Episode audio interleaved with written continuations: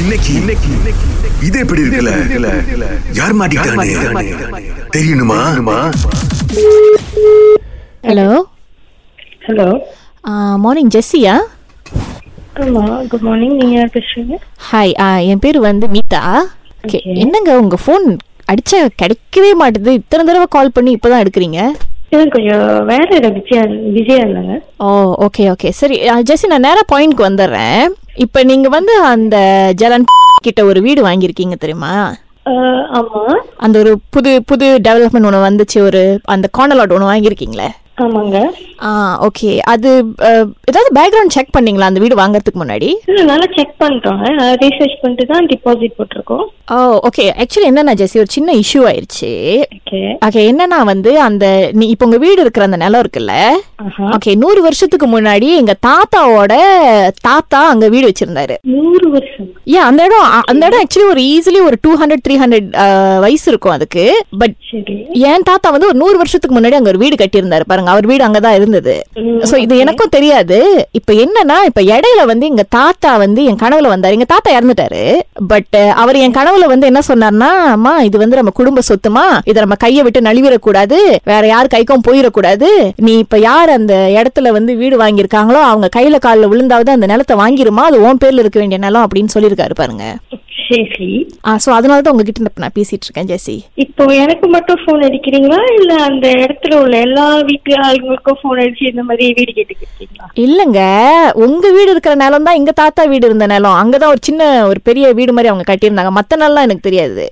okay நூறு வருஷத்துக்கு முன்னுக்கு கட்டின இடத்த இப்போ வந்து கேக்குறீங்க ஆமா அங்கதான் எங்க தாத்தா வாழ்ந்தாரு அவங்க தாத்தா அப்புறம் அவங்க தாத்தாவோட தாத்தா எல்லாமே அதே இடத்துல அதே அந்த இப்ப உங்க வீடு எங்க இருக்கு தாத்தா வாழ்ந்ததெல்லாம் அப்போங்க இது இப்போ நான் காசு போட்டு வாங்கியிருக்கேன் இல்லங்க நீங்க காசு போட்டு வாங்குனீங்க நான் இல்லன்னு சொல்ல கிடையாது ஏன்னா உங்களுக்கு விஷயம் தெரியாம நீங்க வாங்கிட்டீங்க விஷயம் தெரிஞ்சிருந்தா வாங்கியிருக்க மாட்டீங்கல்ல இல்ல விஷயம் தெரிஞ்சாலும் வாங்குவேன் நூறு வருஷத்துக்கு முன்னுக்கு வாங்கினத நீங்க தான் வாங்காம விடாம போயிட்டு இப்போ நிலம் கை மாறி போய் நான் வாங்கியிருக்கேன் நான் ஏன் வாங்காம இருக்கணும் இல்ல இல்ல இப்ப என்னன்னா பிரச்சனை இப்ப பாருங்க ஜெசி எனக்கும் வந்து அந்த நிலத்தை பத்தி ஏற்கனவே தெரியாது இப்பதான் தெரிய வந்துச்சு எங்க தாத்தா பாத்தீங்கன்னா காலையில நைட்டு ஈவினிங் நான் எப்ப தூங்கினாலும் கனவுல வந்து டிஸ்டர்ப் பண்ணிட்டு இருக்காரு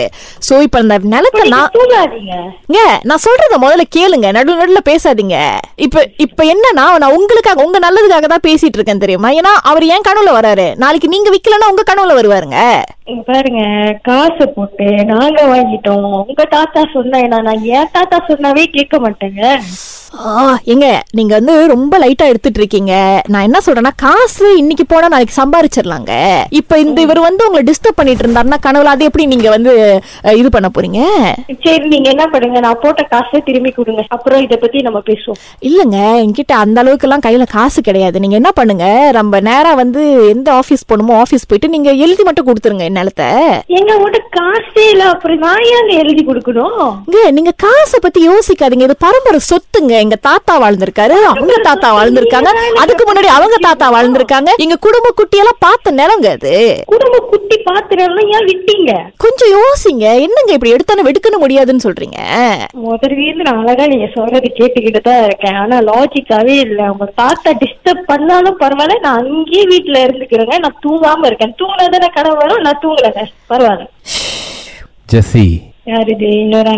சொல்லுங்க அவங்க தாத்தா கனவுல வந்து இது எப்படி இருக்கு இது எப்படி இருக்குன்னு சொல்றாராம் என்ன பண்றது ஐயோ